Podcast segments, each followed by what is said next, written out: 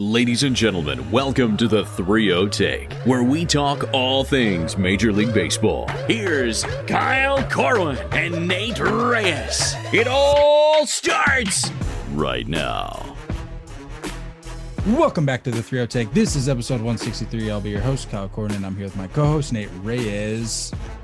Nate. What's up, my man? beer me that water. Um, Beer me five. beer me five. Lord, beer me strength.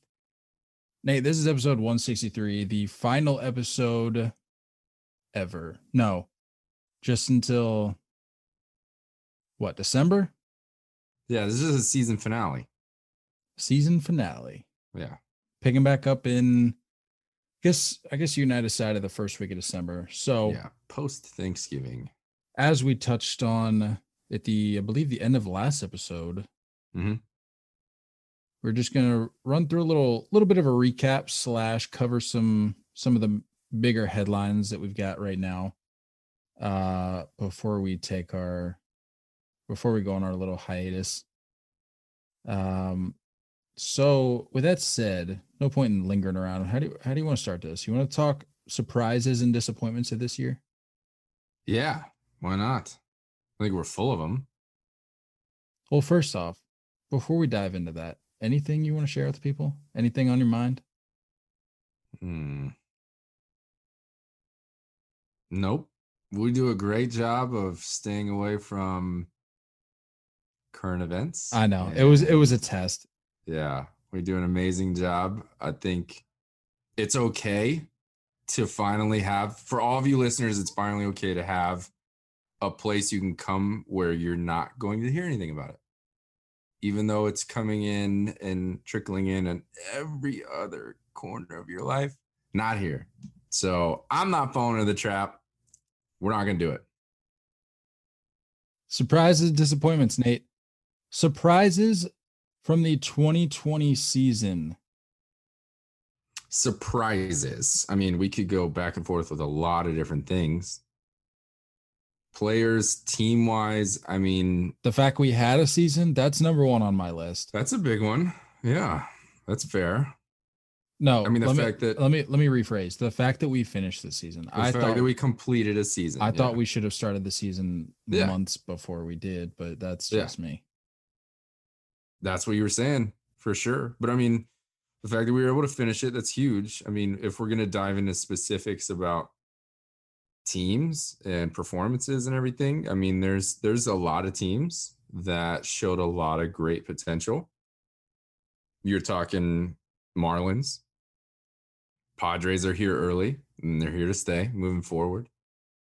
Um, I mean, it's you look like you want to say something right now. Well, I was going to cut you off and say before we start listing too many teams off because I don't want you to give away kind of like your favorites. Like I I want you Okay. to I want you to commit to one or two. I've got so for my list, I've got two teams and two players each. All right. Well, you have all the structure. You know me. I have. I just rolled out of bed and I got this. I'll figure it out, kind of thing going on. So Well, I I hope you didn't just roll out of bed, because it's- eight o'clock. Yeah, I'm ready, ready to roll back into bed. yeah, facts. Um, So kick yeah, us- that's on me. then. No, that's You on me. That's on me. I didn't give you the structure. That's on me. yeah. No, you do your thing. Let me let me hear let me hear yours first. Well, no, because I want to hear your first because I, I thought we were going to have the same answer for in regards to the teams or As far as the surprise goes, yeah, close to it at least. But I and this is a positive thing Yes. because we got disappointments coming next. Positive, it's got to be Marlins. Has to be Marlins. I can't see any other team. That's the easy answer.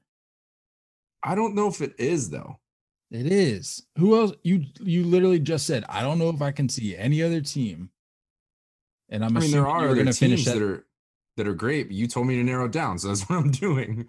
I'm not listing teams off. I'm going with one team. I'm saying Marlins, man. I think, no pun intended with Marlin, man. Um, I think it, it's impressive. I think it's unheard of.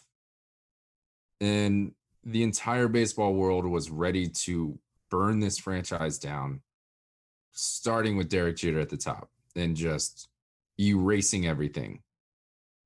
And in my opinion, and we've spoken about this before. In my opinion, if Derek Jeter wasn't that name, if he wasn't who he was, if it was just a random GM going in there and cleaning house, no one's talking about this. Everyone says, okay, fine. They're not performing. They had all this payroll. I don't want to talk about their outfield with Ozuna, Yelich, Stanton. Great. Cool.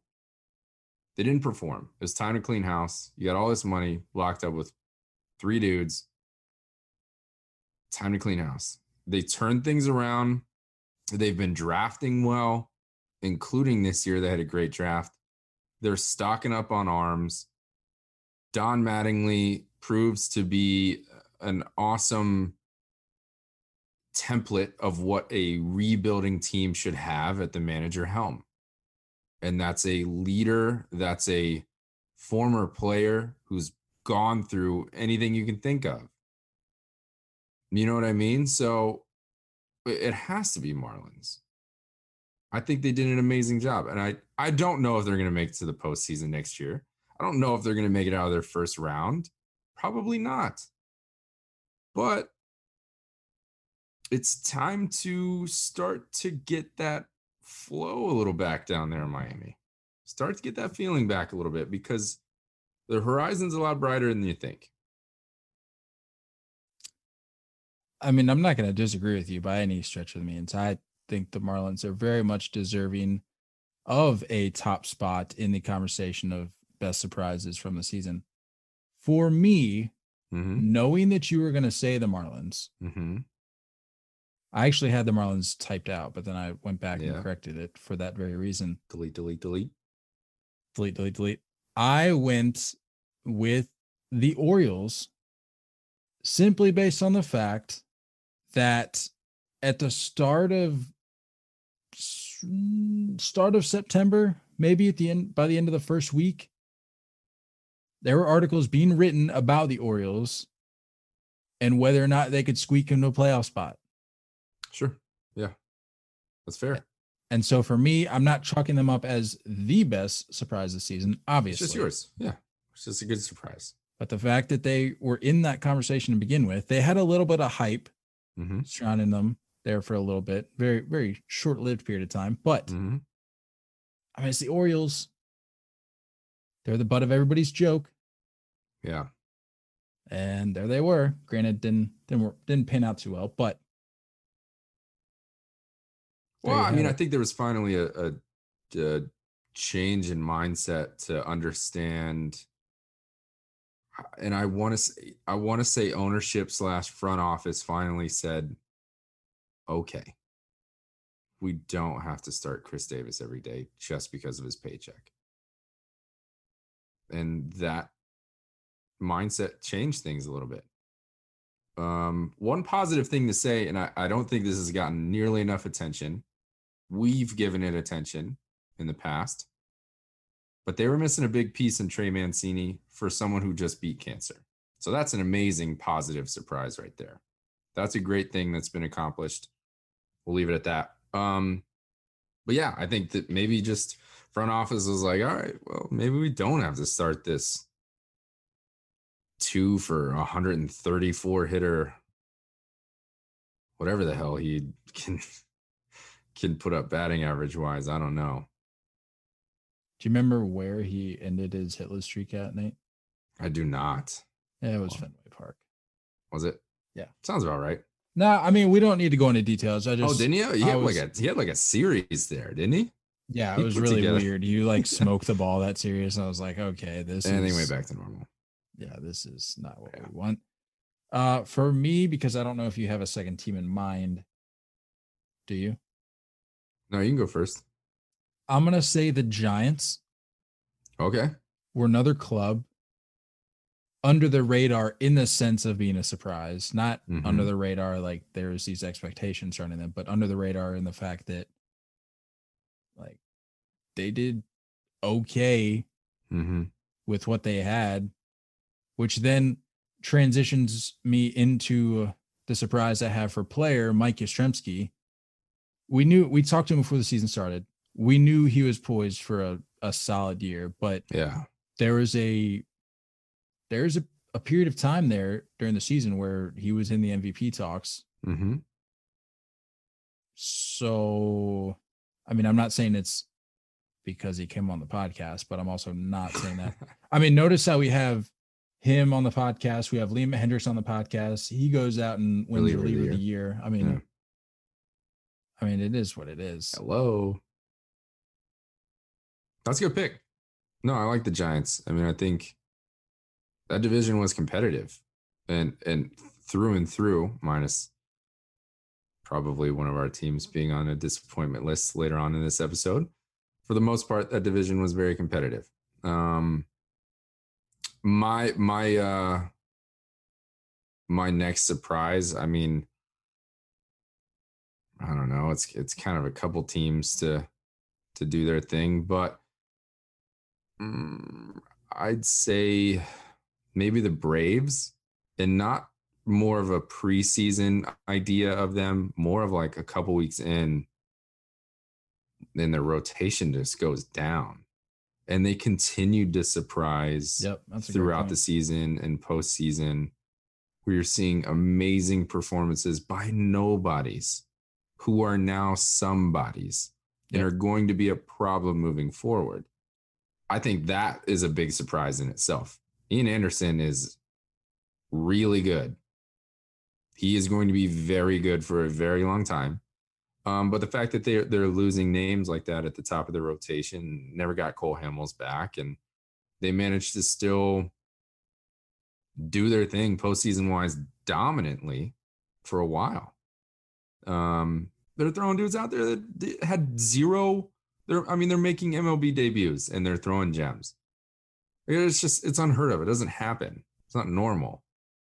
Um, so I think that was probably a big surprise for me. Even though, like, you could argue that they're a, a they're NL East favorites going into the season. That's fine.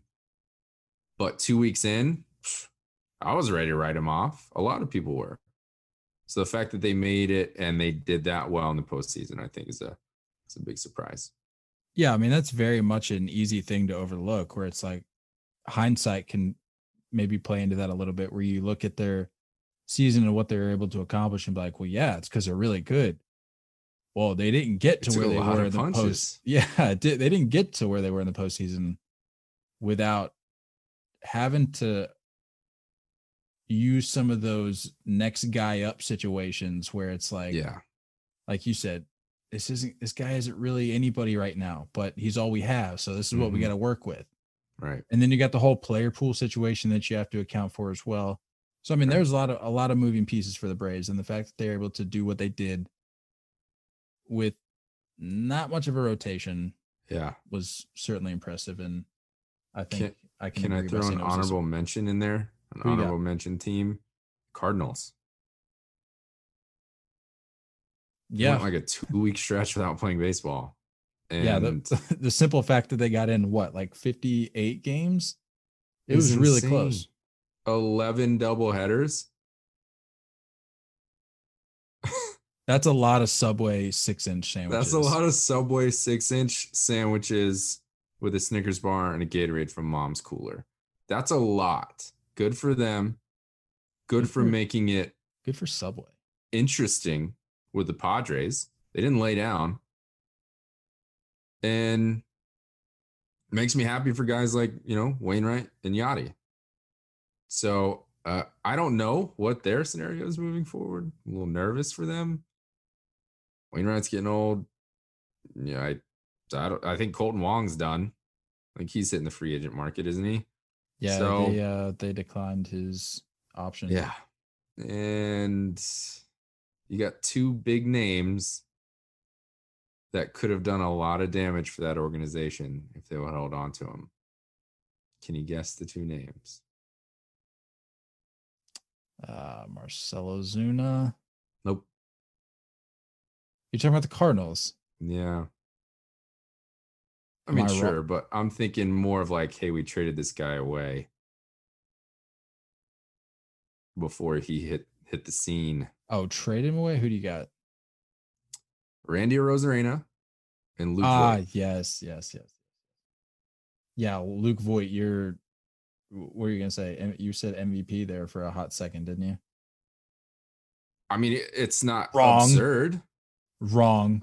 I would I would consider that argument between him and Jose Ramirez. I'll take that argument all day. That yeah, we'll. I we'll would see Luke that. Voit in the finalist over him. Mm, we'll get into that. Uh, Anyway, disappointments. good for Cardinals. Good for Cardinals. Cardinals, good. Uh, disappointments. Actually, no, I had one last surprise. Quick little nugget here. Nelson Cruz. The Mm. fact he's doing what he's doing at 40, He's like 68 years old. 68 years old. The fact he's doing what he's doing at 68 years old, props to him. Yeah, I don't know many 68 year olds in the league right now, but me neither.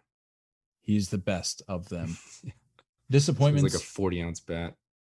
yeah, swings a telephone pole. Uh disappointments. Mm, let's see what you got. I'm curious what you have because I I similar to the way I approach the surprise section. I kind of punch some numbers, punch some teams in, had to delete them. I'm Yeah. curious what you who you're going with. Um, I think disappointments uh, have to be more talked about with the expectations going into this season, no matter the circumstances. Yes. Um, I think the Phillies lead. the- Yes. lead the freaking the race there, man. I mean, the offseason they had going and getting dudes. You bring in McCutchen, you bring in Wheeler, you bring in Realmuto, Year Uh, two of Harper. year two of Harper. No. Yes. No. Yeah. Yeah. Yeah. Year two of Harper. Yeah. Sure. Wow. Yeah. Time Yeah, is What's wrong with us? time is what is time? year two of Harper. Um, you have uh, you make some decent trades to bolster up the bullpen. Um, you have an Alec Bohm who's going to be a stud third baseman moving forward. Um, Was it this was year one of Didi, correct? you bring in Didi. That's right. I don't and you meant- have an amazing balanced lineup bolstered with Harper and Rhys Hoskins in the middle. You have a rotation that is that is solid as well. I just I don't understand what what happened. I don't get it. It's it's major disappointment, dude. Major. What are we doing? And now Realmuto's like, I don't know if I want to stick around here. I'm gonna go hit the market. I I can't see them having the same talented roster that they did this year again anytime soon. Yeah, I want to say 2019, Harper's first year there. They probably disappoint a little bit. And then he goes, you know what? Like Yeah. a little bit of growing pains for the club. And that's okay because he's around for a while. So let's go add pieces. And then he comes out year two. They expand the playoff picture and they still don't make the cut. He's probably going, yeesh. I'm gonna I'm gonna put on a happy face when I go outside in public, but Yeah. I think I'm kind of looking around going, mm, I don't I don't know if I'm in this for the long haul. What is it? 13 years? Yeah, I don't know if I don't know if I want to do this.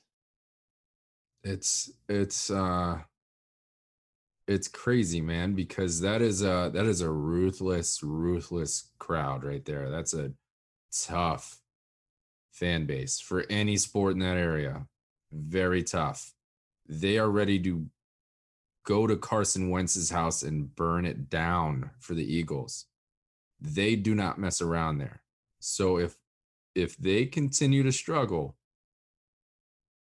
it's going to get real interesting. There is no more trying to sneak into a wild card conversation. They need to blow up that division. And they're not, and they didn't. So my for sure 2020 disappointment.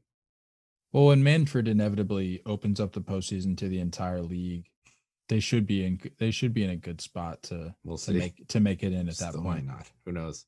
Yeah, somehow might miss the miss the train there. Uh next on my list, the Astros.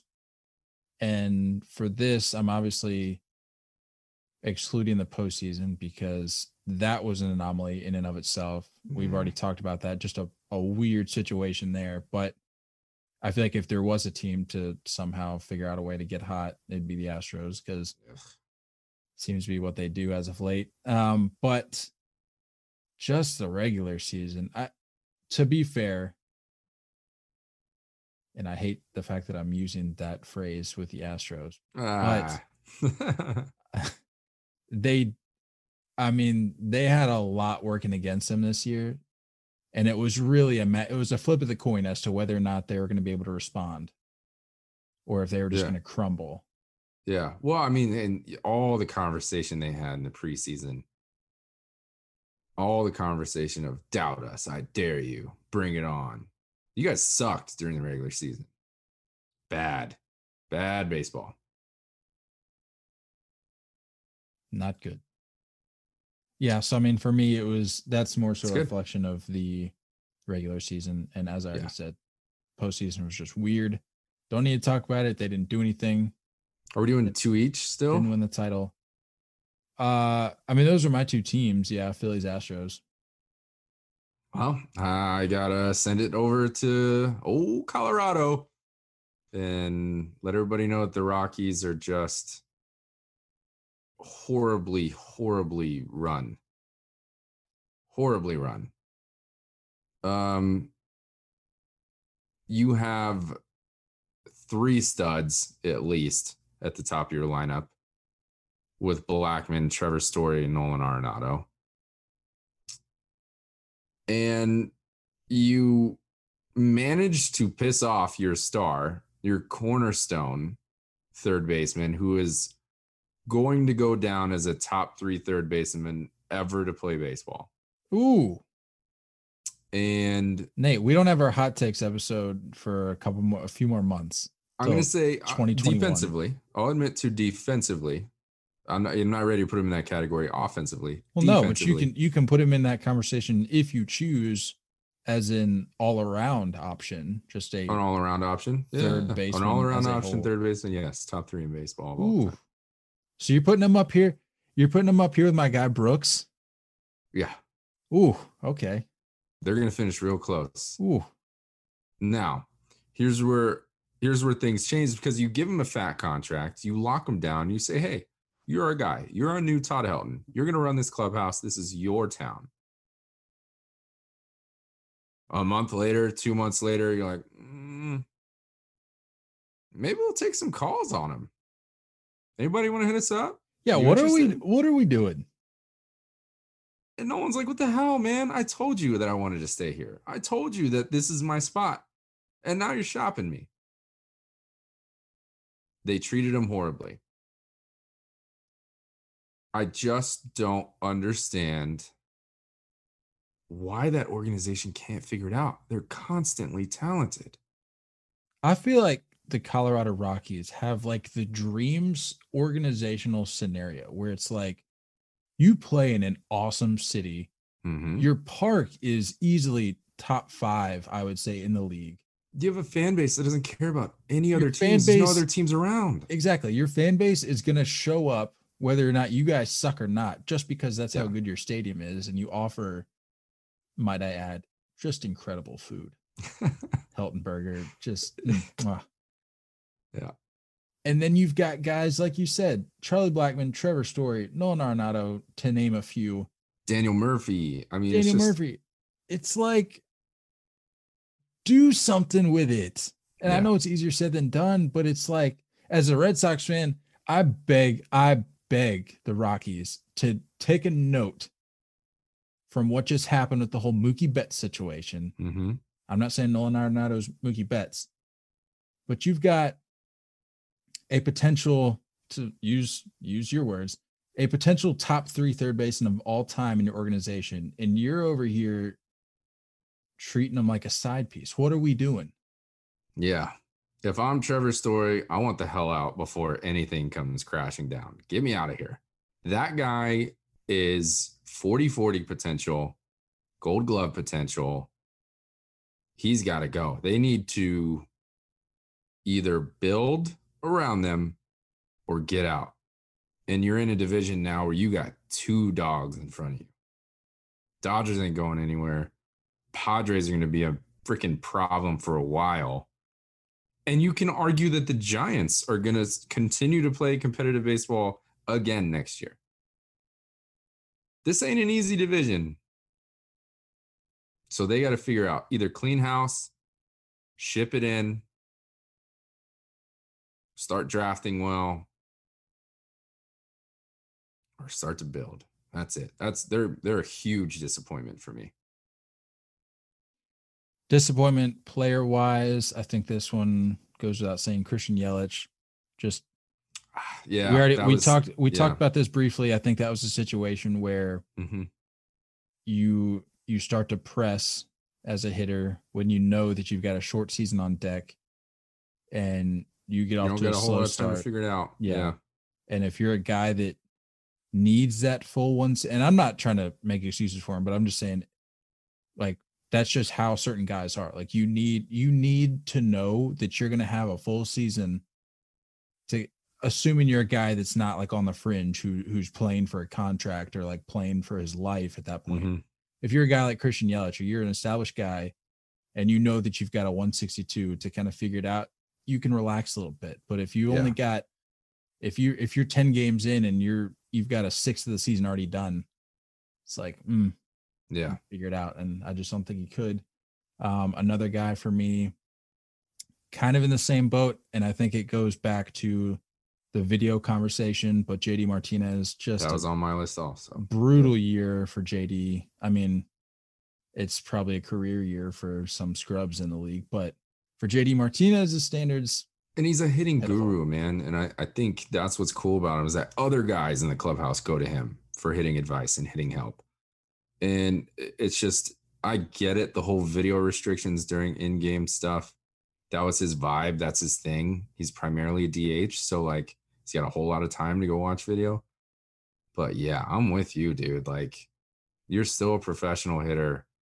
And for you to just, mm, slide down as far as he did. Nah, I mean, I get the whole professional hitter thing, but I'm gonna I'm gonna have to bail him out. And really anybody like I think uh Baez was another guy that was talking about the video. I'm I, I gotta bail these guys out or give them the benefit of the doubt rather. If that's all you know and that's how you prepare as a quote unquote professional hitter, and that's the way you approach every single day, and then that just gets ripped away. Like I don't care. Like, oh, 50 years ago, heck, even 10 years ago, they didn't have this kind of technology. Okay, well, these guys do, and it's how they've Mhm. all developed as relative. players. Yeah. So I mean, I don't know if that argument really holds any water, but I mean, I get it. I'm not gonna point fingers to these guys and be like, "Well, no, figure that's it fair. out." And I'm just saying I didn't expect numbers to drop off that much. No, I agree, especially for a guy like that. But Um, well, you stole one of mine. JD was one of mine. Um, one big name for me is Kris Bryant. Hmm. Yikes. Um, this was your put up or shut up kind of year. Um, the Cubs have a lot of decisions coming up. If I'm the Cubs, I gotta start maybe focusing on Baez and Rizzo instead. To me, Kris Bryant is just there's there's always some type of ache or pain bugging him every year. plus, I feel like he's already got a foot out the door anyway, and I think the club I knows agree. that. Yeah. I think it's I a agree. mutual foot foot out the door kind of situation. So that that um yeah, that one's just a big one for me. I think uh and and again, we talked about this mid-season when they were leading the league. They had the most wins in the league halfway through the season, I think, or close to it. And you and I were both like, mm, not going to stick around because Baez was struggling, Bryant was struggling, their rotation and bullpen were overperforming.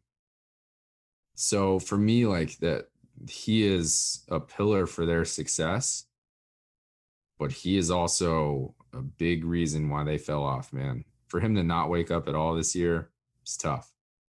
So, big piece for another club at some point can play left field, can play third base. I wouldn't be surprised if he eventually takes some reps at first base. Uh, he's, you know, he's got to figure it out mechanically while he's hitting. I've never really been a huge fan of his swing, but uh, he's very much a topspin guy. He's very Mhm. Everything he hits is like you look at his home runs and they're always within the first five or ten rows in left field kind of thing. You never really destroy a baseball. It's all this topspin stuff. Topspin doubles down the line. Eh, just doesn't do it for me. Um, but either way, tough to see him decline like that. Speaking of declining, let's transition into some talk about these new hires. Do we got any surprise players? We doing that? Did you do any? Yeah, we did surprise players. We did? I don't think I- we did. Yeah, like positive surprises. Yeah, Who? I did Yastrzemski and Nelson Cruz. I don't. You mixed those in after the positives. Did I mix them in? I don't think I mixed them in. I don't know if you had positive surprises. I don't. So it's cool. We're just. I just forgot about your guys. I feel like you did. I can't. I don't think I did. I think you did. I mean, I I talked about the Cardinals missing out on two guys. Those would be my positive guys, both former Cardinals that they got rid of. Luke Voit, Randy Arozarena. That's an easy one with Randy. But sure, those are my positive guys that could have. I, I think I saw a stat today on MLB Network that Randy Arozarena and um and Luke Voit, I think, had more home runs than any of like all of the Cardinals combined or something like that. Something weird. Yikes! Yeah. Hate to see that. it was something not good. Um, transition into some talk here about the new hires. Mm-hmm. Relatively big news, shocking news. I feel like for some people, The Yeah. White Sox going out and get a getting a 76 year old Tony La Russa, which, in case you were wondering, is the oldest in the league, beating Dusty Baker's 71 by five years. I mean, I don't like what it. are we doing here? I don't like it. I can see I can see it from both sides. I really can. And I I feel like people that are coming out just ripping the the decision, I kind of come to Tony's defense a little bit. Mhm. But then the people that are like praising it, I'm like, mm, let's let's slow the roll a little bit. But I feel like I have to objectively lean more towards the what are we doing side. Cause I mean, I mean, maybe it's just structured a little differently. And, and for the most part, what we see is let's bring in this new manager, this fun young guy. When in reality, we we know that ball club is being run by the front office. Maybe that's what the White Sox don't want to do. Maybe the front office is very hands off in that organization, and they want Tony La to do everything.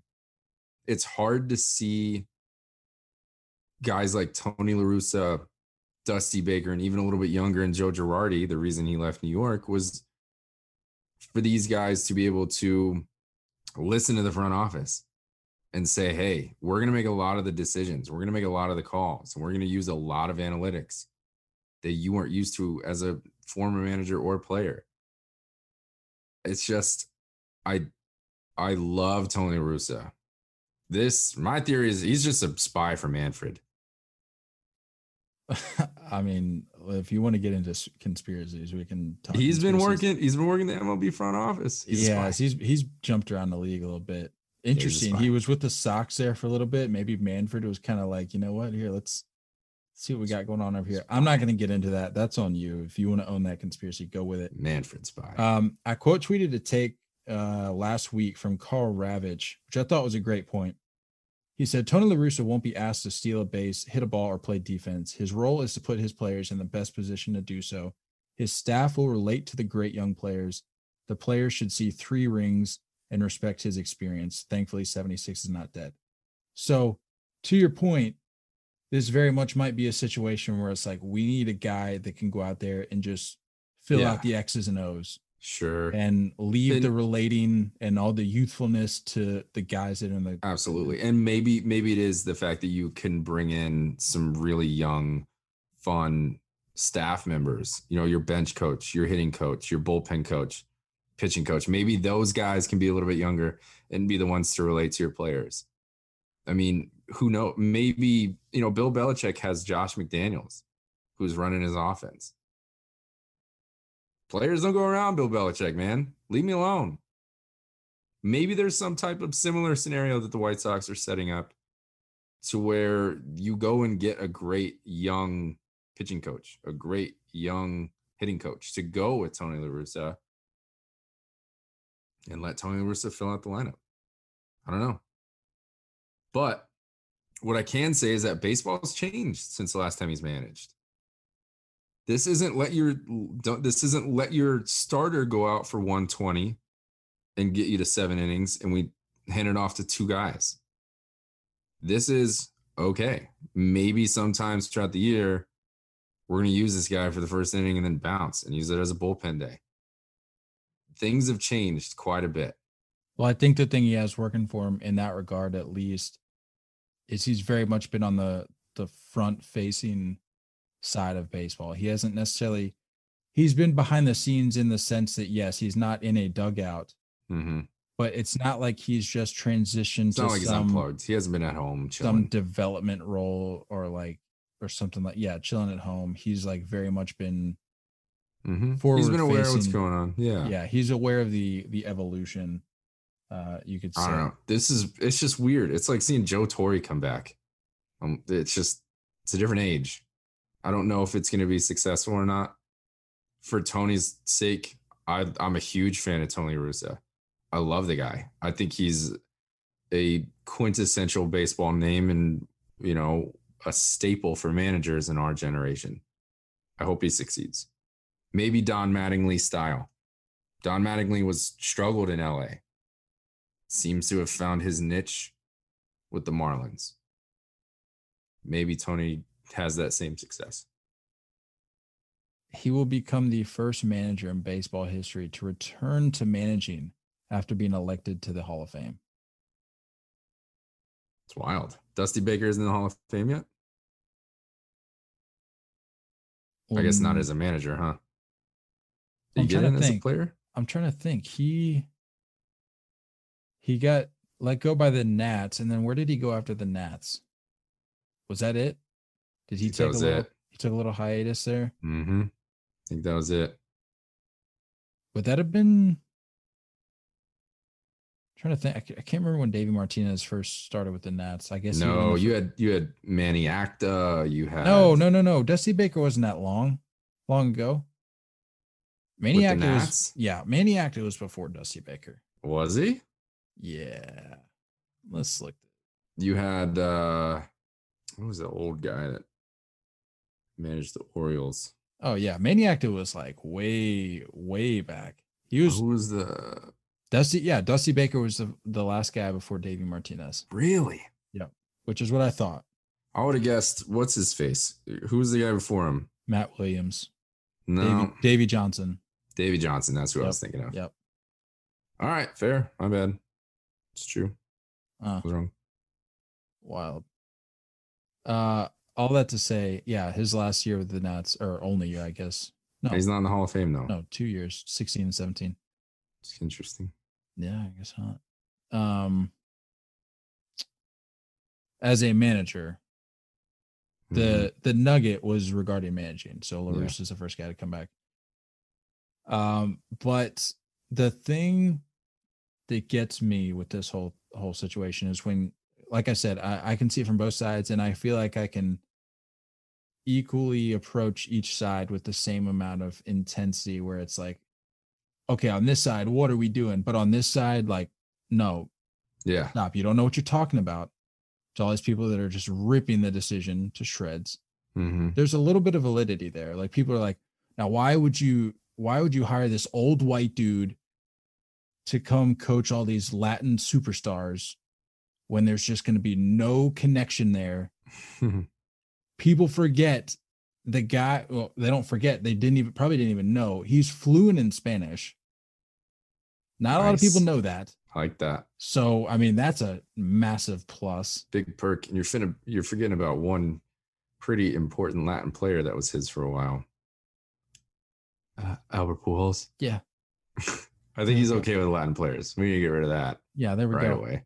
And then our guy Dal, uh, continuing this thread, our guy Dallas tweeted, I think shortly after the the decision or the hiring rather, talking about, well, this guy is very much like anti-flash, anti let the kids play. He Dallas tweeted, he said he coached Rickey Henderson of all people. the king of Flash. and Rickey Henderson's still living. He's still kicking. So LaRussa obviously didn't kill him. Yeah. So I mean, he's got that working for him. But I don't know. I like I said, I can see it both ways, but I think just for me, it's just the age aspect of it. I'm not taking anything away from his experience, his Sure. ability to put an incredible lineup together and have that unlike what we just saw in the World Series, has that feel to know, okay, Yep. this is this He guy's knows the time heartbeat of the game. knows the heartbeat. This is this guy's time, or this guy doesn't have it, even though he's telling me he does. He's out of here. Yeah. He's got that. I don't doubt that whatsoever. But for me, it's just The disconnect. 76. It's a Mm, big age difference. That's cool. That's I fair. don't know. Yeah. But all that to say, like you said, wish him nothing but the best. I hope Oh, yeah. he succeeds. I'm rooting. I'm I love the White Sox, dude. Love what they're doing. If I'm they rooting for them in the Central. if he could take them and run with it with that club, that would be an exciting team to watch because you've got an Imagine- ele- Imagine a White Sox Padres World Series. That. I mean, that would be fire. But I mean, you've got you've got an electric lineup with a very well known and established coach. Mhm. I mean, I it changes has- the script a little bit. I mean, he's got what like the third most wins, and I think I, was, I think I read that third most wins as as a manager. surprised. Incredible. But Who else we got? We got uh, AJ Hinch in Detroit. AJ Hinch, what are your thoughts on this, my guy? Um, random, but the more I dug in, the more I understood it. Um, they're they're a team that has a lot of young potential, a lot of high prospects. Did you think it was random though? I thought it was a little weird. I didn't think so. I don't know if I love the fit. I- Honestly, It's a perfect fit for him and for them. I just think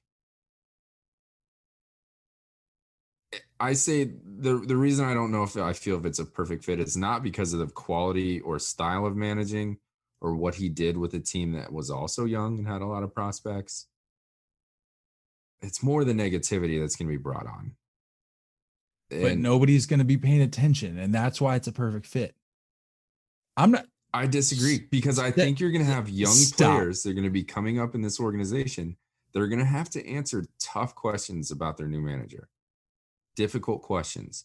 And those players, I'm sorry, don't have the experience to handle those kind of questions yet. I mean, okay, that's that's one thing. I think I just read that Matthew Boyd came out and said that he's not going to judge his new manager for what he for what he's had to deal with or what he did in the past, which I can respect. But to your point, these like real young guys that are just not coming up, guys that just made their debut this past season. When you're talking about a Casey Mize coming up, you're talking about a possibly a Spencer Torkelson coming up. Those are those are guys that are going to be fielding questions that and it's going to be oh spring training until the season starts and it may fade away towards the you know the middle of the season for that conversation but that's all aj hinch is going to have to field question wise and it's going to be the same old answer from every young player in detroit saying i don't know man. I wasn't there. I don't know man. I wasn't there. That had nothing to do with me. He's a tiger now. I'm a tiger. And it's going to get old. It's going to be a difficult question. As far as fit goes i think it's great as far as style and quality of manager, I'm not saying he's not he's he's not a good manager. He can relate to players. He's a player's coach. Knows how to work with younger guys. Maybe this conversation fades away after a few years and he repeats what he did success-wise with the Tigers. I think it's a great fit because you've got a team that outside of Detroit nobody cares about, nobody's going to be watching. And they're not doing anything anytime soon. which very much benefits AJ Hinch because yeah, it's like he's going to have to answer these questions. But from the Detroit media, what mm-hmm. what does that even mean? No, that's fair. We're not sending him to the Bronx. We're Yeah. not sending him to Philly. Yeah. So for me, it's a perfect fit because the Tigers, in my opinion, like say what you want about the Astros thing, and we've obviously said our piece, and we don't need to rehash that. But say what you will about the guy, he's a he's a, ba- a brilliant baseball mind. People have said that across the league. They had Mhm. been saying that before this whole thing went down. There were people saying it after this whole thing went down as a way of kind of defending his what was left of his honor, I guess. Yeah. Um, you've the Tigers go out and just snatch this baseball. I don't want to call him a baseball genius, but as I said, a brilliant baseball mind. I don't know. I and you can just baseball use- genius isn't that far of a stretch, Yeah, I honestly. mean- when you're talking about uh, managing i- in 30 teams at any point, you're somewhat of a baseball genius. Yeah, that's a solid point. But it's like you go and just snatch this guy, and then it's like you you grab him, you grab your toys, you take your team, you go over here and play in the corner a little bit, and you just you start mold, you just start molding away and Yeah. see what comes of it. And nobody's gonna even care about it because he's in Detroit. Yeah. Look what happened with. I mean, it's it's not exactly the same situation, obviously, but like look at a Marwin Gonzalez hmm leaves the Astros, goes up to Minnesota. He yeah, he he makes a statement, but after that, nobody really cares. Were we really talking when Marwin Gonzalez steps up to the plate for the Twins? Is anybody really talking about it? No. Kind of forgettable. That's fair. No, this is a good argument. I like this. and I think that's what's going to happen in Detroit is they they got they went out and got their guy, and then they're going to throw him into this pool of young talent, solid pitching talent, Yeah. No, this is a and just see what they come up with. I like it. I like it because you- you're right. The talk of the town is the White Sox. Cleveland maybe doing something, and maybe you know shedding a couple players. Uh, The conversation is is about other teams in that division, so that's it's a fair point. I don't hate it. My question to you: If he fails as a manager, what do you what do you credit that to? Where do you point the finger? Uh, I think you have to associate his success. uh, You have to take a lot of the percentage towards the Astros players performing well. You have to say that that's the reason why he succeeded as a manager. If he can't take any success into Detroit with a young group who's, you know, a promising future, if he can't succeed with them, and I do think he needs time. I think you got to give the guy at least four years, five years to do something. But that's still going to be the conversation. If he can't figure it out and turn the corner for the Tigers, you know, eh, you have to kind of just say, well, the only reason you succeeded is because of a really good roster down in Houston and a little bit of a scandal. Yeah, well, that's exactly what I was going to say. I would take it a step further and say, looking past the talent that the Astros had, and we've already talked about it, a very talented team. They didn't need to cheat. No, they really didn't. And you can look at defensive pitching, you can see the success there. I mean, studs that had nothing in, to do with cheating. up So, and down the lineup. Yeah. but it's like you know, if he fails, if he comes up after three, four years and just doesn't Yeah. really have anything to show for it, doesn't have a postseason appearance, they're gonna. I mean, you know, they're people are gonna be coming out of the woodworks and being like, "You needed a scandal to succeed." Yep. Never mind the the success of your your roster. You needed a Yeah. scandal to do what you did. Yeah. I don't know.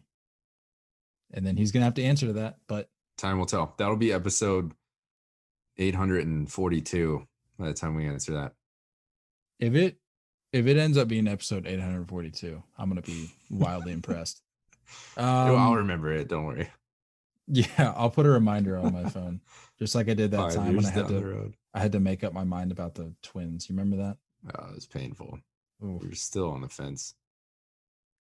Um, let's talk free agent predictions here. Yep. I'm just gonna let you know right off the bat here. Well, I should have said this earlier when we started, but it's gonna be a little bit of a lengthy episode, but it's the last one for like a month. So Yeah. hopefully You'll just be able to milk this out for the next month. you break it up into pieces, break it up into Yeah. segments for all we care. Um, I didn't make note of all of the notable free agents, but I have like eight to ten of like the more well known, the more talked about Okay. guys. So we can you can kind of give your thoughts on it Okay. and then more importantly, give your prediction for where you think they end up. So Okay. leading us off here, Trevor Bauer.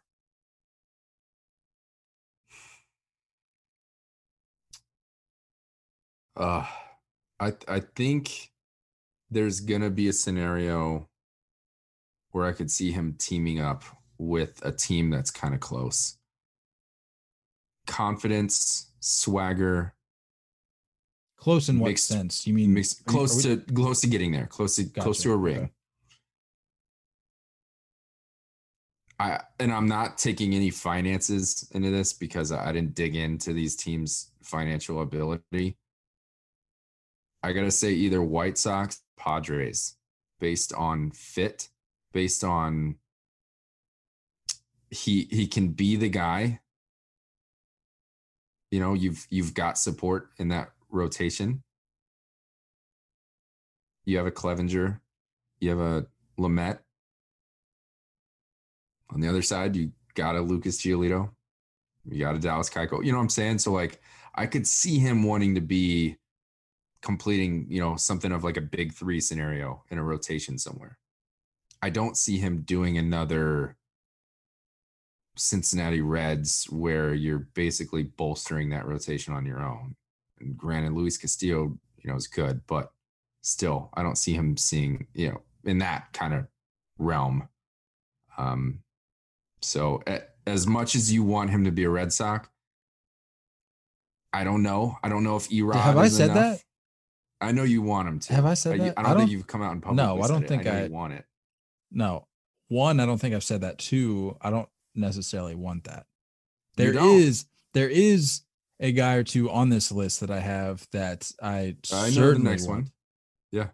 Certainly one on the Red Sox. But Yeah. for Trevor Bauer, I mean, I think the thing you got to look at with him, and you can't you can't underestimate the value of this for him specifically, is where's somewhere he can go where he can grow his brand and he Yep. can grow his company Yep. because I don't know if you guys have been paying all that much attention. Dude is on a absolute troll tour right now with trying to express He's- interest he's in building his own brand. he knows exactly what he's doing. He Yeah. for all we know, he probably has it made up in his mind where he's going, but he is just driving fan bases crazy. Some good, Yeah. some bad. And, and I think that's why I lean towards a fan base that's almost resurrected in a sense. You have a White Sox and a Padres fan base that is now being rejuvenated and reintroduced into good baseball again. I think he fits right in. See, I have him going to San Diego. It just seems like a good fit for him. He's on the West Coast, so he's close to uh Arizona, which I believe he that's where he lives in the off season. I might be I want to say yes, but I don't know. I know He- he was there this year. There's something there. It might be like where he he does a lot of the work for his for his momentum company. Yeah. um, and a lot of stuff like in spring training and all that. Just good content for him. So and he's close with his agent. I know she's based in California as well. So I mean, it just it makes sense. or no, is she based in Arizona too? She might be Arizona. Well, I know she lives. I follow her on Instagram. She lives in California. Oh, okay. So I don't know if her company is based there or not. I'm not sure. Yeah. So I mean, to your point, White Sox also great fit on the flip side. Yeah. on the on in the other league. I mean, I I think the White Sox for similar but different reasons would be a good fit for him content wise, business wise. Like you you're just surrounded by a Yeah. Phenomenal group of ta- uh, of players with a lot of talent and like you to your point, very much on the rise, poised to do something big. And I think the- you give up a. I think you bring up a, a great point into the fact that I it's not it's obviously not about the money. Sure, he's gonna want to get what he deserves. He doesn't care what the contract looks like. He's he's notorious for doing small deals. Yeah, he he, very well may just take a brand. he very well may just take a year contract for the rest of his career. He cares about his brand, fit, style. He's never going to be in the position he was when he was an Indian. And you look at some teams that a lot of fans want him to go to. He doesn't fit in as a Yankee. Not going to work. He cannot be himself in that market. Same thing with the Red Sox, in my opinion. which is a reason I don't even want to entertain that idea. I don't. We don't need. We don't need him here. I mean, it'd be great. We we need him here, but would- we don't I- need him We, here. I, I completely agree. I would love to see him as a Yankee. I would love to see that that fun, fiery side of things, but it just doesn't fit. He can't be himself, and if he is, he's going to be scrutinized for it. And I like. I love San Diego as a fit. Spot on. Speaking of the Bronx, DJ LeMahieu, you got him staying. I got him staying. Um, Likewise, for the reason being that he had better offers when he was a free agent last time. He chose once New York. He chose that. He had more money and he had more years elsewhere. He chose to be a Yankee. He chose to be a winner. That guy is straight business. And he just, he, it's just the fit that makes so much sense. And the way they can bounce him around between second, third, and first. And he gets to be used every day in multiple ways. It keeps him fresh. That ballpark is built for him it, it, he's made to to do his thing there. Um, yeah, I think we can put I can't whole- imagine you being an MV, MVP finalist and choosing to go somewhere else. It just doesn't make sense to me. Yeah, I think we can put that whole Coors Field notion to rest. About Yeah, the guy the guy knows how to hit. Yeah, Get that out of here. professional hitter. Yeah, I see him going there. I do think, however, and correct me if I'm wrong, I feel like he shot himself in the foot a little bit because didn't he express the fact that he wanted to stay in New York prior Mm. to this whole I mean, I, I think that was an in season answer. Um, I don't know. I just feel like guys give up I mean, I get it. I get why they do it, but I just feel like the the automatic and inherent downside of that is you kind of give up a little bit of leverage, I feel like. Knowing Yeah, I think so too. I mean, the qualifying offers out there. I think like eighteen something. 18 Uh, 9, I think. Yeah, that's what I was gonna say. And uh, the Yankees are in trouble. I'm gonna say that right now. They're and they're if they choose LeMahieu, that's who they choose. Tanaka walks, and basically any outside free agent also walks. It is just LeMahieu. And I think if it if that's gonna be your focus, you gotta go all in. I think he gets whatever deal he wants. How old is he right now? He's like 30. 33, I think. I was 32, 33. 34. 34, somewhere in that range. Yeah. I mean, 32, that's- 33, 34, somewhere in there. He's an anomaly. Like Three- you shouldn't be you shouldn't be hitting that well. I mean, I unless you're have- Nelson Cruz. No problem doing let's just say he's 33 we'll split we'll split our guesses in half Well, we got let's just say he's 33 here. yeah i guess What are you thinking contract wise?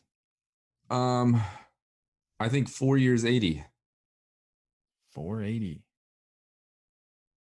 He is oh 32. Okay. four years 80 younger than I thought. between 80 and 90 i think is okay I would probably venture to say he would be okay with that as well.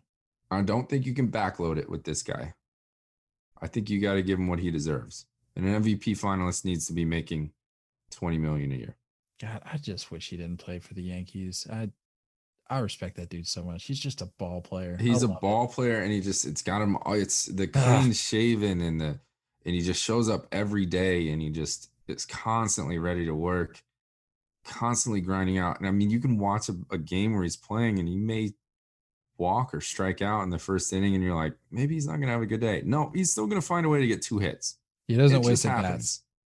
He doesn't, and that's it's a perfect fit for him. And I think Aaron Boone uses him perfectly.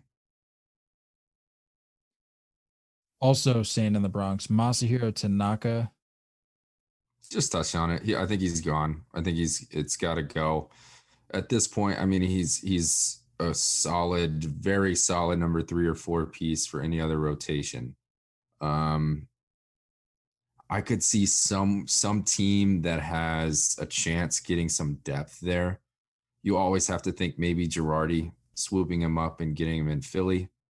Um, I think somewhere like the Nationals would be another good fit. Um, but here's one thing: is that he he he suffered two injuries on the bases before, so it's kind of tricky to see him in the National League.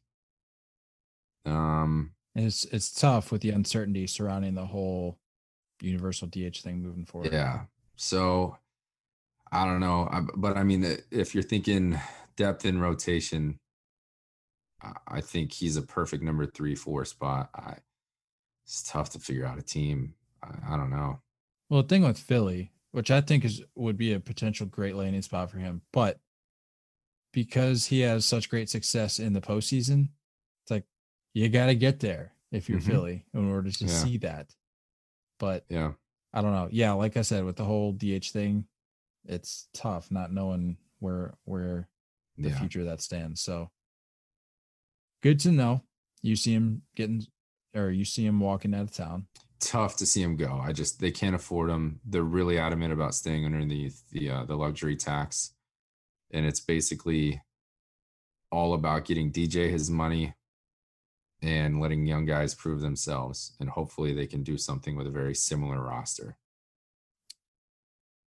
Marcell Ozuna. I think he stays with the Braves, bro. I think really? he has to, bro. That's such a, a solid outfield. With and and again, he's he's uh, I wouldn't say a plus defender. Uh, it's tough to say even average defender in left field, but that's an atmosphere for him, though. Yeah, perfect. And you got uh, Pache, who's going to be most likely starting in center field with them in the future, and Acuna holding it down and right. I mean, and that's it's a lot of skill. It's a lot of talent. Good for him for betting on himself. Big time. Um, another uh, another spot I could I could imagine. Oddly enough, would be the Mets. Disagree. I mean, it it could be likely, but the Mets are going to go in. The Mets are going to go in I've on this free in agency. Hundred percent. All right. With that said, help me help me figure out something here. Help me help me work through a situation here. The next two guys on my list, I both have listed as the same team, not because I think they're both going to end up there, but because I think it's going to be one or the other. And I think they need gonna, to get one. It's going to have to be one or the other. Marcell Ozuna and George Springer, I have both listed under Boston. Definitely, that, definitely agree with you with George Springer. And I and I've been hearing a lot of talk about George Springer being that guy, but if it's one of those situations where you can't get Springer for whatever reason, could you see Ozuna going to Boston? No, I don't think so. One, because left field is very difficult to play there. I think Benintendi has that down pat, and obviously offensive stuff has to be figured out soon. But then you almost get pigeonholed with that DH spot where it can really only be JD Martinez or, or, Mar- or Marcell Ozuna at that point. And that's difficult, man. I don't know if I love that situation. I think George Springer is exactly where they need to spend their money. UConn kid, born and raised in Connecticut, that's his area, man. That's his that's his area. And when you talk about postseason success, that's a town that freaking eats up postseason success, man. You can you can do whatever you want during the regular season, but if you succeed in the postseason, you're immortalized. So I think it's a perfect fit for him. And that guy plays anywhere in the outfield, I mean, if if you let, I think it's an upgrade from JBJ as an overall player. I think he's a, I think JBJ is a better defender than pretty much anyone else on this list. But as an overall player, with the monster, all day. Give me George Springer all day. Marcell, I just don't think he's versatile enough. And I don't think they need to pigeon pigeonhole themselves, handcuff themselves at the DH spot between just him and JD. Just so we're clear, that is a hill I will forever be willing to die on. Jackie Bradley Jr. is the best defensive center fielder in baseball. The Rays Twitter account can throw out StatCast numbers and all this other nonsense for Kevin Kiermaier. It's Jackie Bradley Jr. I'm sorry. They're like, I don't need you don't need to put numbers in my face. We already saw that putting numbers out there doesn't necessarily help for the Rays. Well, I mean, I, I think Boston's just a much more difficult center field to play. You have that crazy triangle that's 420 out there. You've got the wall that you're playing. You know, if you're obviously playing center field, it's to your right. You've got the short fence to your to your left. You, you, you it's you're stuck in no man's land for a lot of a lot of positions there. You know, the fact that he didn't win a gold glove every year that he was there is crazy to me. It's just a baseball crime. Uh, moving down the list here, Michael Brantley, another Astro. I feel like the Astros keep him around. Yeah. I feel like George Springer walks, but I feel like Brant they find a way to keep him around.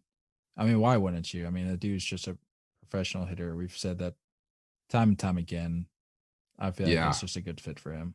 I think I think he leaves. I don't know if I can pick a team right now. It's really tough. No, you don't need to pick a team, but if you got him but leaving, you got him leaving. I, do think he leaves, and this kind of reminds me of a little bit of an older situation, but I think this reminds me of DJ LeMahieu a few years ago.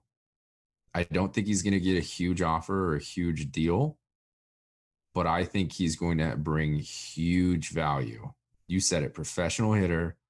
That guy is a difficult at bat, no matter what, no matter the scenario. I I could see him. I'm granted, I'm not going to say he's going to turn around next year or two years from now and be in an MVP conversation, but there's no reason that you can put that guy anywhere in the lineup. You're going to get a solid AB. You're going to you can surround him by anybody. You're going to get a solid AB. Um. Ah, I I I don't know if I could pick a team. Could you pick a team for JT Realmuto? Mets I think that's kind of everybody's consensus in my mind. Ooh. Yeah, Mets. Ooh, you don't think the Padres try to push the limit a little bit? No. No, Mets. Let's stretch their payroll a little bit. You don't think the Padres go out and snag him? No, I think he's a Met. Um, I think it's just gonna. Uh, that's just going to destroy the Phillies, man. That's just going to eat at the Phillies. Yeah, what so are you, much. if you're the Phillies, what are you doing? Like, if you haven't signed him at this point, yeah, like they were campaigning for that all season long. Like yep. Harper, what was it? He was taking like BP that day, and like yelled up at the at the at the box and was like, yep. "Sign him." Yeah, like I might be wrong. I don't think that's a guy you want to you want to piss off. I don't think you want to piss off the face of your franchise yeah. When he's literally telling you, sign this man. Yeah. And it's not like he's a scrub. See, and, and the reason I say this is because um, business wise, more on the business side of things, the organizational side of things, the Padres can look at next year and know that they're in a perfect position. If we have fans back, we are filling this stadium up. We have a team that's going to compete. We have an affordable payroll we're going to make a lot of money for these next few years and not have to pay out too much. The Mets are in the freaking dump. They need to figure it out. Trading for an, you know, an aged only run on my heels at 70% Robinson Cano isn't going to get it done. You got to get you got to get Realmuto, bro. You gotta well, sell mean, some tickets. I mean, new owner, new owner, want to make a splash, spend some money. It's a willingness to, to spend a lot of money. I think I saw a quote recently that said that the intention there with that business move is to make the Mets the East Coast Dodgers in terms of payroll and Yeah, there's no reason you can't. approach to paying guys. No reason you can't.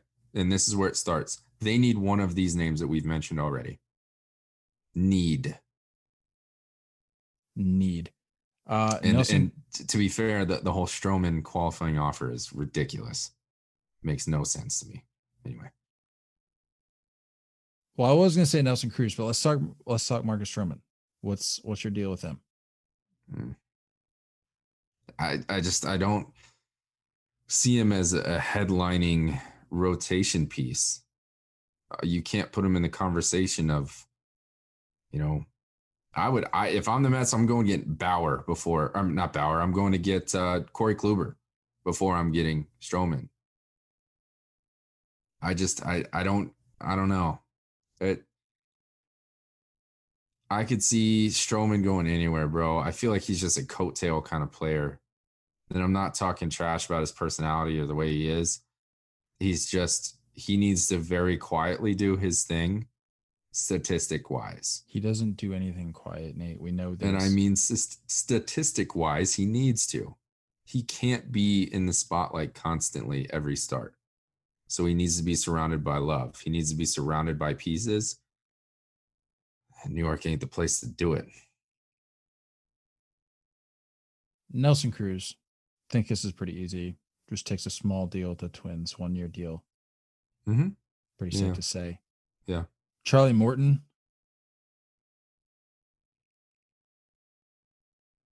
Uh, I don't know, man. If you don't like the the situation of the offer, retire. I think this. I think he waits a long time. I think he waits out a lot of this to see what spring training is going to be set up like, to see what next season is going to be, you know, structured like, to see how this pandemic sorts to kind of phase out, and hopefully, you know, we get some regularity back. I think he waits a long time. Um, I don't think he stays a Ray. I've got kind of a dark horse pick. This is actually like my this is my I don't necessarily I'm not necessarily convinced it's going to happen, but would be stoked if it did because then I can look back on this particular quote and just Mhm. make a nice little graphic for it. If he can't agree to terms with the Rays, could we see could we see a struggling Los Angeles Angels team go out and pick him up? Love that.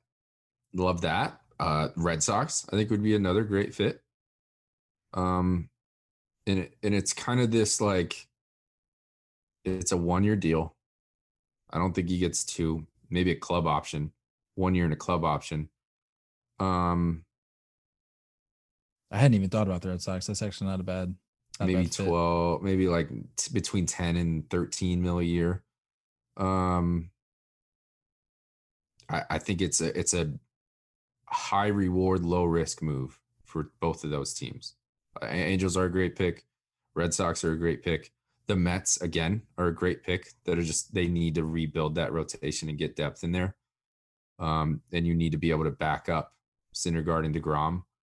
Um,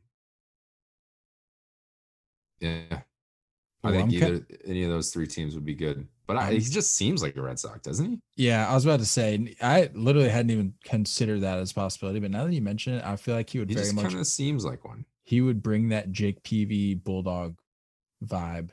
Yeah, like a Jake Peavy, Nathan Eovaldi type fit. Yes, I like that.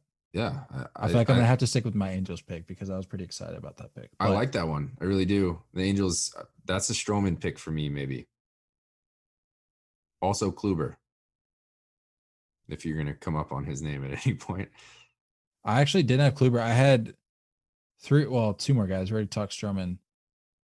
Like I said, didn't get the full comprehensive list, but I just figured these were some guys that we had been talking about this year and figured we would have inevitably get to talking to them once the offseason hit. But the next guy on my list, friend of the pod, Liam Hendriks. Please don't say the Dodgers because I've been I've been seeing the Dodgers thrown around. Don't say the Dodgers. Here's Don't the thing. the Dodgers don't need him. really, really, really love. I would love to see him stay in Oakland. But this man deserves a bag. He does. And they're not going to give He it to him. deserves a bag. You know who's uh, willing to San Diego spend? wouldn't be crazy. Mm, Kirby No. Yates is gone too. not a not a bad pick. Not crazy. You know who would be willing to maybe invest in a Mets little bit again, not pitching? crazy. Mets have to get Stop. one of these pieces at some No, point. forget the Mets. You know who would be willing to spend a little bit of money on some pitching? Hmm. I think you know.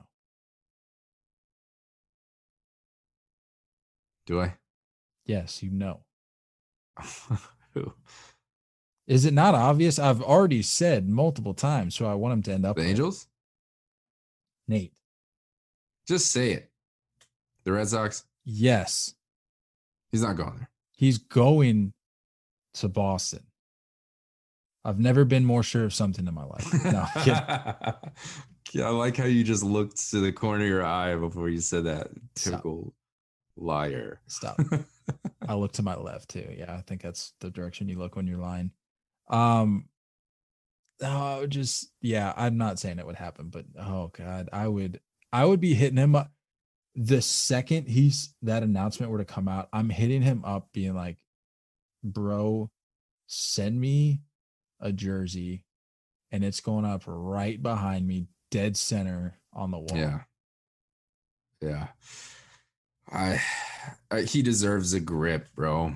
He deserves a lot of money. He is hands down the top reliever in this class. If you need bullpen help, he's the one to to get. There's this is something to where if you're in a position at any point as a team saying we can only get one guy, there's this is this is a lock. A lot of other a lot of other guys on this question on this list are question marks. He's not. He is a lock. You're talking Charlie Morton with age, talking Marcus Stroman with commitment slash injury issues, Nelson Cruz age, Trevor Bauer what he does off the field, George Springer how he performs during the regular season. All these other names, Realmuto eh, is probably pretty solid pick too. But other than that, the rest of the list aren't locks. Liam Hendriks is a lock. That guy is a guarantee. If you need bullpen help, go get him. I mean, the Red Sox need all sorts of help, so why not start with the little touch I see up of the Cubs too. low-key. Stop. Stop it. I can see the Cubs. You're getting in you're getting in the way of me trying to speak this into existence. Lastly, here, fellow A Marcus Semien Stays. agreed. I think he really missed out by just luck of the draw, did not enter free agency following his MVP Yeah. caliber season Yeah. in I guess that would have been 2019. Tough break for him. Didn't have the greatest year this year. I think he stays. And and it, for that reason being, he's comfortable there, and the A's can can say, "Hey, bro, you just had a really bad year." Yeah, don't the A's have- know I what don't they're think getting you have so him. many options over there Yeah. Agreed. On the other side. Maybe the grass isn't greener. That's all I had player wise. It sounded like you wanted to talk Kluber though. Do you have a, a pick for him? I know. well, Mets, I mean, I, Angels. yeah. I mean, if if you're the Angels, this is this is prime. You have to see blood in the water right now. I mean, there there is arms on this list that you got to just go get. You just you have to, you need depth so freaking much. You need depth, and it's gonna be tough, man. I, I'm a little surprised. I think Kluber wants a contender, so I'm a little surprised to see him say no to that qualifying offer. I don't think he gets that much money. He's not worth 18 million or more. Not in my mind. I give him 10, 11. You're on an ace, bro. Sorry. But incredible depth, professional, bulldog mentality. I don't know. But overall, I, the one thing I can say I'm very comfortable saying is that the Mets are getting Realmuto. Very comfortable saying that All right, because yeah, like you can you can arguably look at that rotation and be like, ah, we're always going to be pretty good pitching wise. So that's like your That's my lock. That's my that's that's your write it in stone. right in pick. stone pick. Mets are getting Realmuto. Yeah, I feel like mine would probably have to be. I mean, by default, not that I'm like thrilled about the pick necessarily, but I feel like George Springer to the Sox. Yeah, I yeah. feel That like at this point, it's kind of it just makes sense, man. It fits. It makes sense, and and you're coming. You're also, I think, the whole conversation of the whole like cheating scandal and stuff like that. The fact that the Red Sox kind of had their own thing that they dealt with, I think fans take it a little bit easier on them. You know what I'm saying? The fact that the Red Sox kind of dealt with the Cora stuff and they get that, like, all right, well, well for you know, what it's what worth. it is. We just got to move on. for what it's worth, the Red Sox fan base, and this is just how it is. I'm not saying it's right, not saying it's wrong. The Red Sox fan base does not acknowledge what happened with with their quote unquote cheating scandal With Cora, with nearly the same oh, so there's a little double Like, standard going on there. I mean, a little bit, but to be fair, we aren't. It's I not mean, nearly at the same. uh, yeah, objectively, we were talking level. about two very opposite Mhm. ends of the spectrum. Yeah, sure. But I do think that like I just I it makes sense. Like I said, he's from that area, went to UConn, plays a great center field. I feel like at the end of the day, he's just like a likable guy. Like I Mm-hmm. don't, and I think we had this conversation before. I don't, I don't dislike him. I don't necessarily lump him in with guys like Altuve or uh Bregman, Bregman, Correa. Correa. yeah. yeah. Nope. I agree. So I mean, I agree. might not be a bad fit after all. Um, next I got on the list, Nate, gold gloves. Rather than going through the entire list, because at this point you can just go look at the list.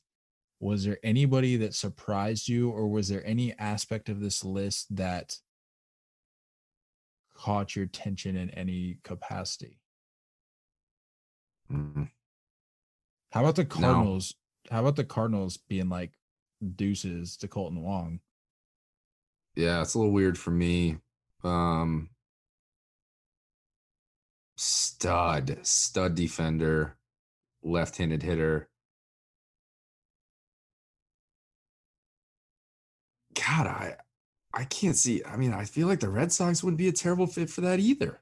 Yeah, I mean he's gonna be he'll, he'll be a good fit wherever he goes. He- that dude can just play. Yeah, I, I, I, um, yeah, it's a little strange for me. Uh, I don't know, Gio Urshela. I, I think that's a Gold Glove caliber defender, and I think everyone kind of saw it on the national stage during the postseason. And I get that the vote isn't about the postseason. Technically, this wasn't a vote for any of you guys. We were talking about this before we recorded. There was no voting on this Gold Glove scenario. There was no player, no manager vote. It was strictly analytics, strictly stats. So that's why you're seeing some some names on there. Joey Gallo winning one uh, doesn't fit. Um, good to see Alex Gordon win one on his last year. I think that's pretty sweet. Other than that, man, it's just it's very Nolan Arenado is just a staple. First of all, so uh, other than that, eh, eh, I don't know. It doesn't get me that turned up, you know. Yeah, I mean, I mean it's cool to see some some of the young guys snagging either like maybe their second or third, or some guys snagging their first. That's always cool to see. Yeah. Um, like you said, Nolan Arenado, just name the award after him already. Like Yeah, seriously. it's his award to lose every single season. Yeah. Uh, he's that was his eighth Gold Glove in as many in as many seasons. hmm I'm reading here his 15 defensive runs saved were three more than any other player at any position.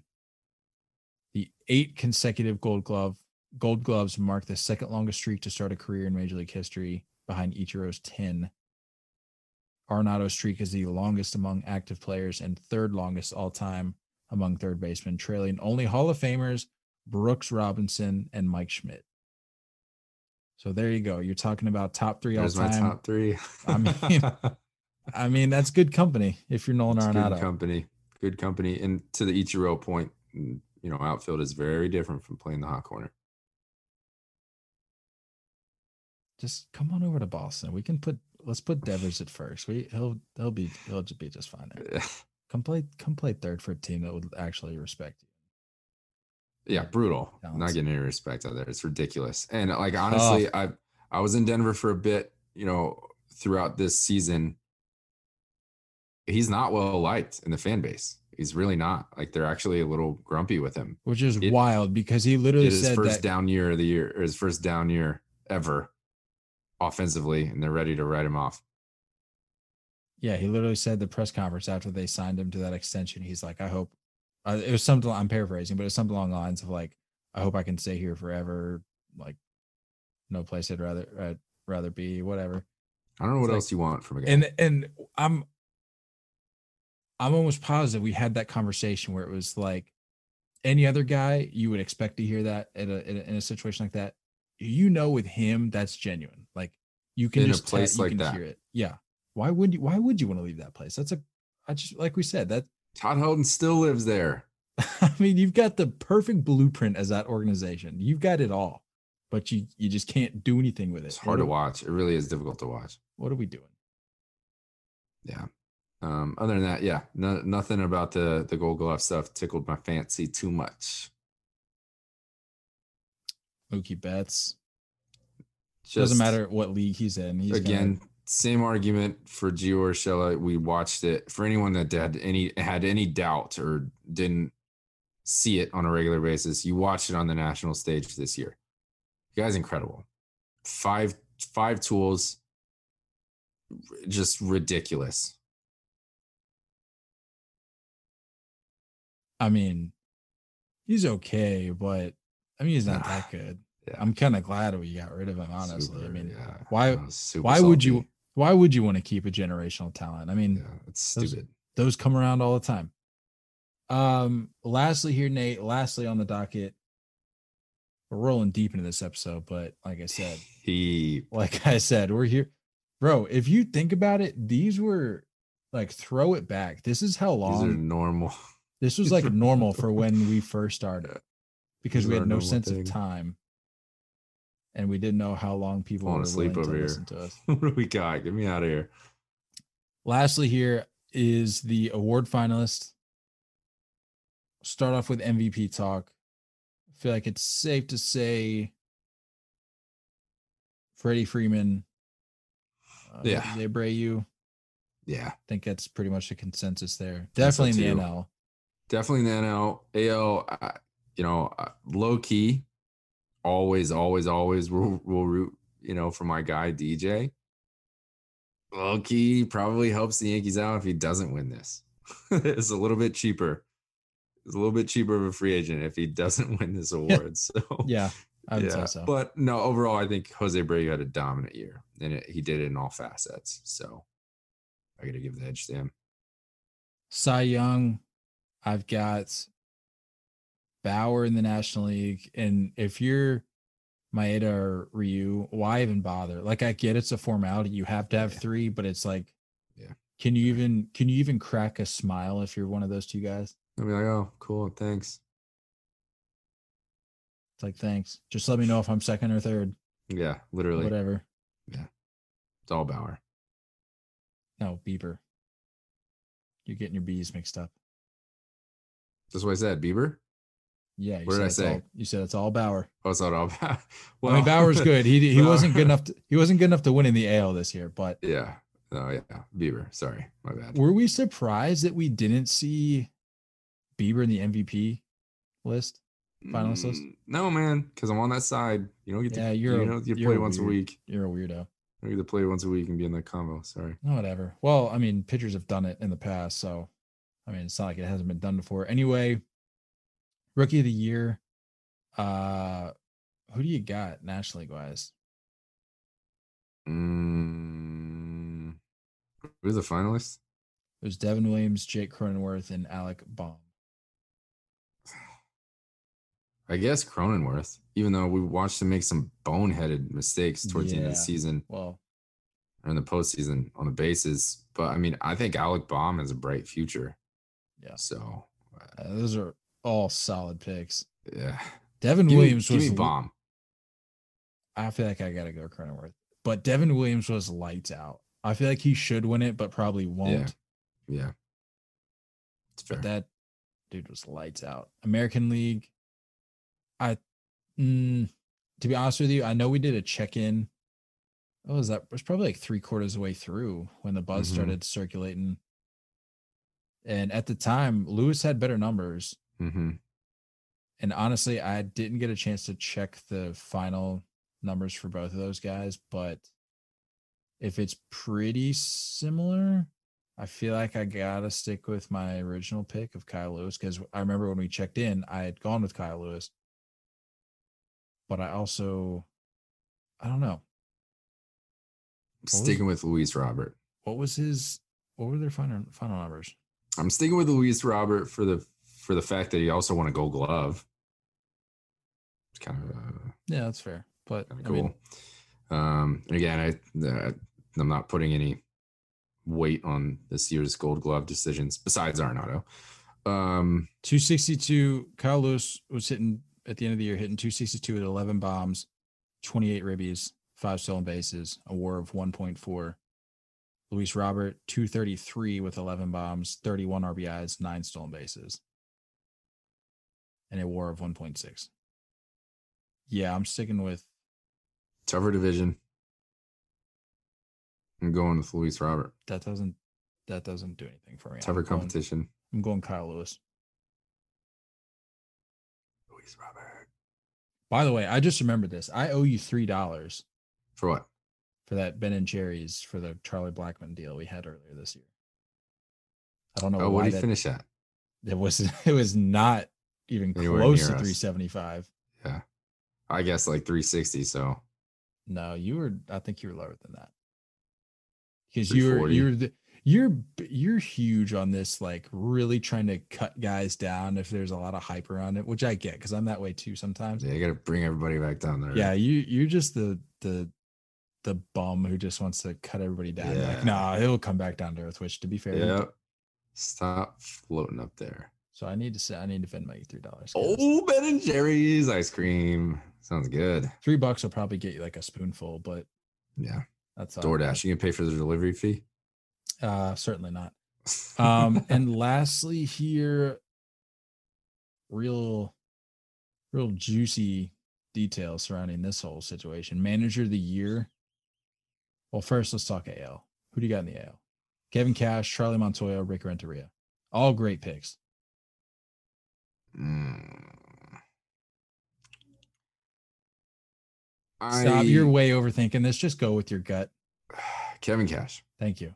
Kevin Cash as well. Okay, now you can go into your little over analyzing spiel. Well, I just I, I think you can't had a great year. You can't bring it down to one decision in a big moment. I think it was a it was not a good decision. I think it changes a lot of what he does moving forward. And every Well, every this manager has to have that. Isn't this But also this a is done before postseason. Yeah. So, So, it, for postseason doesn't really matter. And that's why I'm defending my pick because everyone's gonna be like, oh, Kevin Cash lost World Series. I don't care. He guy's a great manager and he knows what he's doing. And he played chess when everyone else played checkers. he won a division that everybody had 1000% written off to the Yankees. Yeah. For a good reason, but just goes to show you anything can happen. Gotta play it. Indiana, Cal, Poly Tech, Northwest Satellite Campus, Northeast he can go out there and beat Kansas. Mhm. I've said it before. I'll say it again. Yeah. Not to say that the Rays are that equivalent, but Who got in the NL? you were hyping your boys up.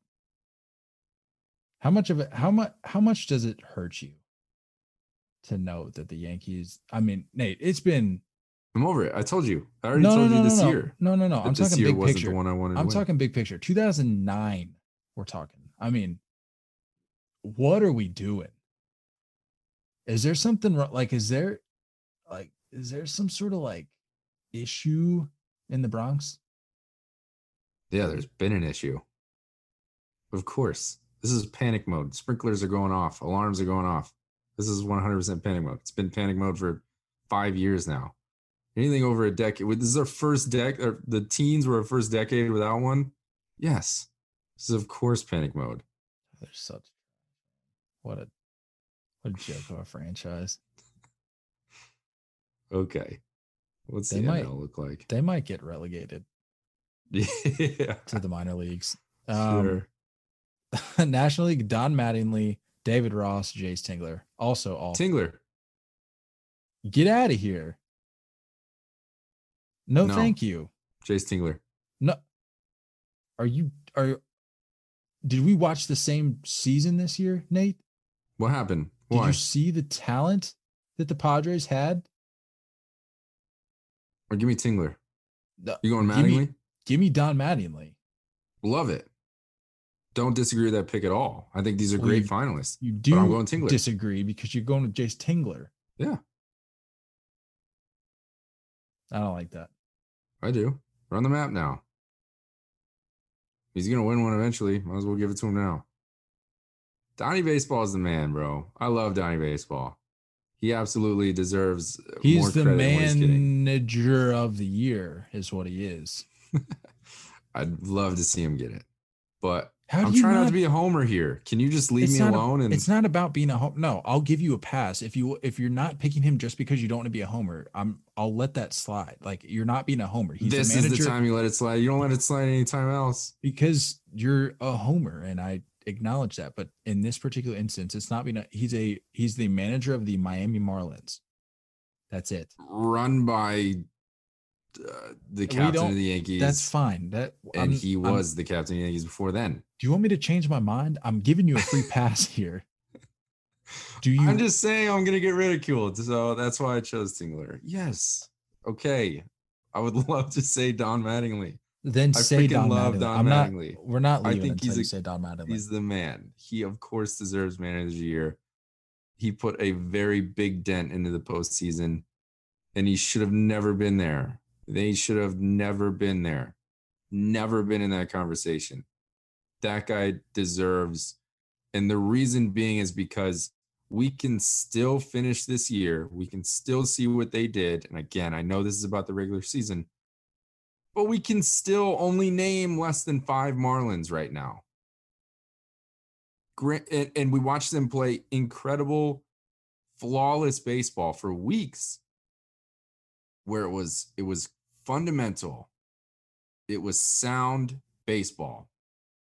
That is because of their manager. Of course, Don Mattingly deserves to win this. Give me it. Give me all of it. I want all of it. So that's your final answer. Yes, and give Derek Jeter some freaking credit for once, please. I know you're not talking to me because we both have been given Derek Jeter. We both have. I'm just saying Nobody it to the public. Yeah, nobody else has has bought in.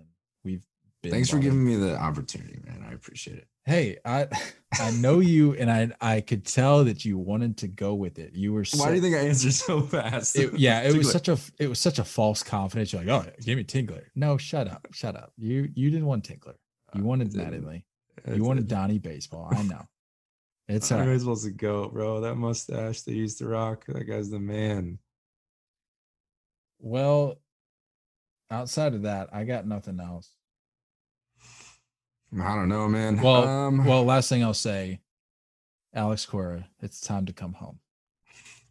It's you seen the other candidates? it's What- time. What are we yeah. doing? like, what are we doing? and it Sam go- Fuld. Come on. It goes to show you that literally every other team in the league knows that every other team in the league that has a vacancy knows that he's coming back because they're like, Yeah. we're gonna go out and get a 76 year old Tony La Russa and we're gonna Yeah. bring back or we're gonna bring over AJ Hinch. I think the White Sox were the only other team that was ever going to give the Red Sox a competition for him. Yep. That's filled. It's over. It's done. Of course he's coming back. Come on home. Um it I I'm not gonna take full credit, but I will take a little credit. you said it early. You my stuck fantasy- to your guns. No, no, I was just gonna say my fantasy team name Free Cora 20, 2021. It's time to come on home. Yeah. Let's win ourselves a championship. Okay. Uh, don't act all high and mighty over there, Mister 2009. You, you just I don't care, man. Shut your mouth. I don't care. You just keep bragging about the past. I'm not bragging about it. It's just okay. I'm Your future is not nearly as bright as ours. That's all I know. Mm, I mean, that's what they said this preseason. I mean, you guys were preseason World Series favorites, and I mean, how did And that our end future up? is still brighter. How did that end up? We're talking forward, bro. I'm already done. Season's over. I'm talking forward. All right. Speaking of which, it's a perfect transition into our You're gonna buy me a whole Ben and Jerry's store. our closing segment here. That's not really a segment, but let's just kind of remind the folks what our plan is moving forward. This is it for Yeah. this season. Season finale. You're welcome. It's a two hour episode. Close to it. Yeah. Hey, but like I said, if people can break it up now, they they don't Hope need so. to. Yeah, you well- got plenty of time. Is that it? I mean, I mean, I guess I was just hoping that you would be able to remind the Uh, people what the plan is. We're yeah, closing, closing um, it down for this for this season.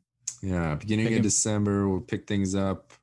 Um, I I'm still kind of uncertain of how winter meetings are going to happen or work out, but you know, hopefully by then we'll see some free agent decisions, some managerial decisions, um, and we got plenty to talk about. We're going to continue to try to get you guys content uh, with interviews, Ooh, targeting ooh, we've got some players. we've got We've some got some stuff lined up.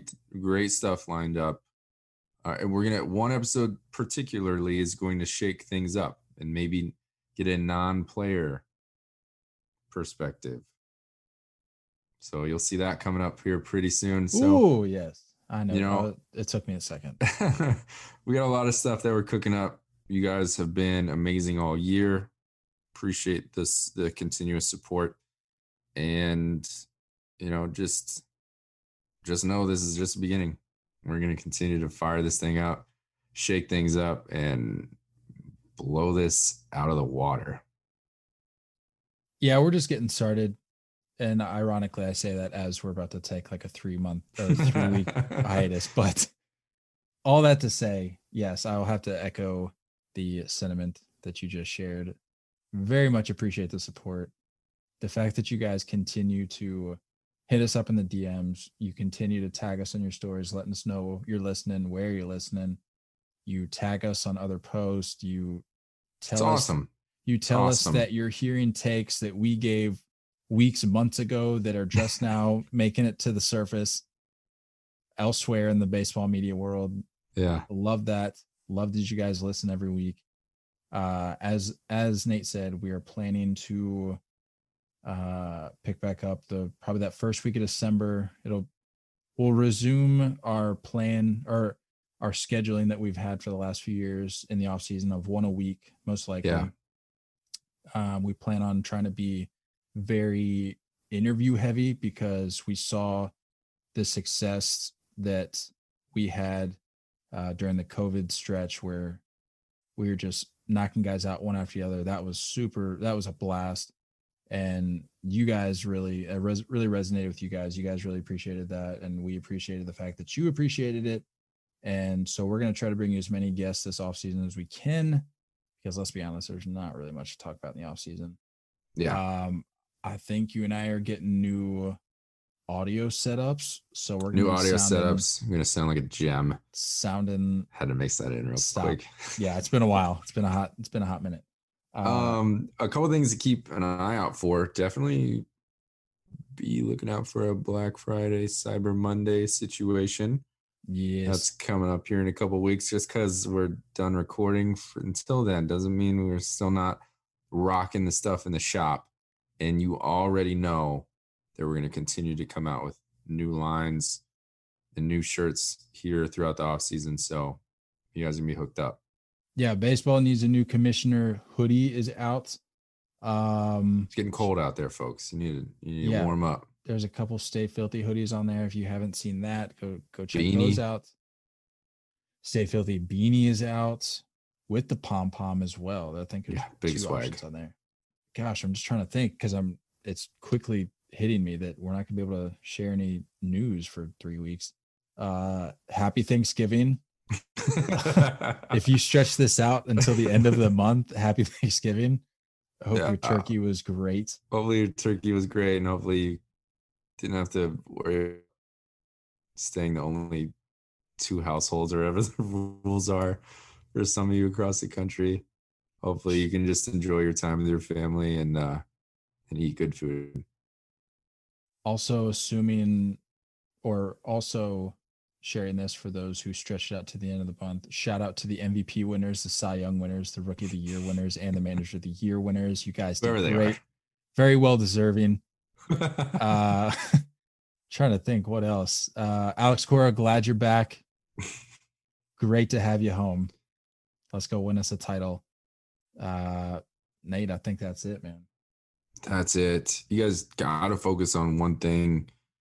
Um, you know, throughout the postseason, or excuse me, the off season, and it's kind of big. I mean, it just don't go chasing curveballs. Ah, that's too much. That was too much for me. We will see you guys in December. That'll do it for this season.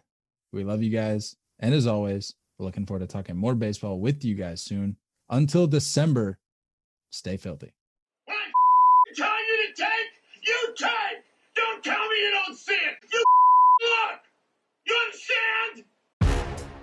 It. You?